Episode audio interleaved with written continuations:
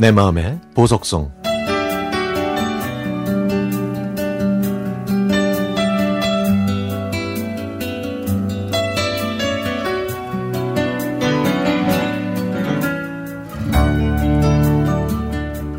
시골에서 학교를 다녔던 저는 하루에 버스가 4대만 다니는 동네에 살았기 때문에 수업이 끝나자마자 버스를 타야 했습니다. 그 덜컹거리는 버스를 30분 동안 타고 내린 다음에 20여 분 정도 걸어야 겨우 집에 도착할 수 있었죠. 그래서 저는 친구들과 친해질 기회가 적었습니다.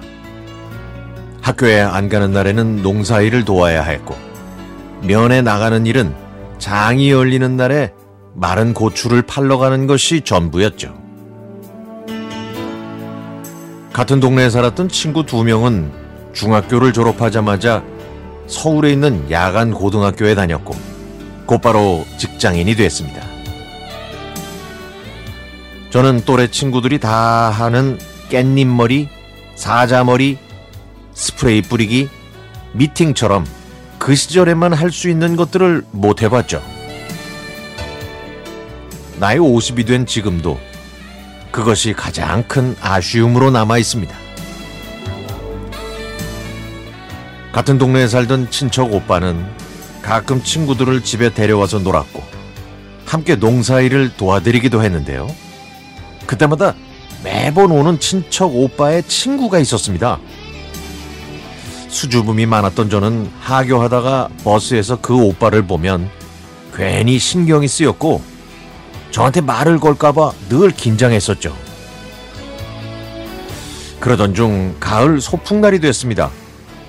제가 학교를 다니던 시절에는 소풍을 갔다가 학교로 돌아와서 해산하기 전에 전교생이 운동장에 모여 음악에 맞춰 댄스 타임을 갖는 게 그날의 하이라이트였는데요. 그 댄스 타임 시간에는 늘 흥겨운 팝송이 계속해서 흘러나왔고 친구들은 한글로 팝송 가사를 적은 쪽지를 들고 따라 부르면서 신나게 몸을 흔들어 댔죠. 순진했던 저는 팝송은 공부도 안 하고 노는 아이들이나 부르는 노래로만 생각해서 관심도 없을 때였습니다. 지금 생각하면 저는 참 꽉 막히고 답답한 학생이었네요. 춤도 모르고 팝송도 몰랐던 저는 그저 딱딱한 몸을 조금씩 흔들거나 뭐 박수 정도 치면서 그 자리를 지키고 있었죠. 그런데요. 그런데 말입니다.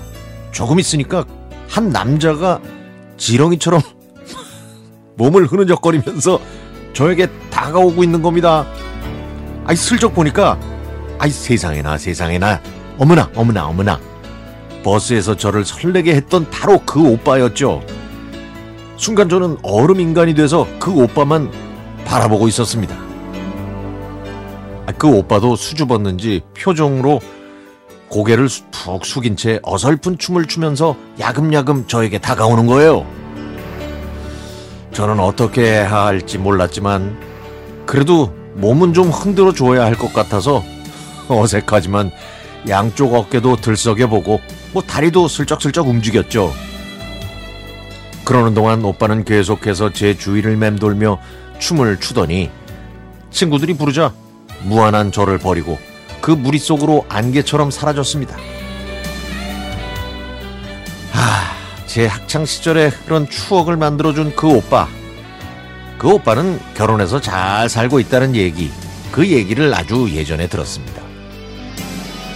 그때 흘러나왔던 노래, 이 노래예요. 이 제 몸이 기억하는 이 노래. 요즘도 제 몸뚱어리를 흔들게 해주는 이 노래를 들으면서 수줍음 많았던 제 소녀 시절을 추억하고 싶습니다.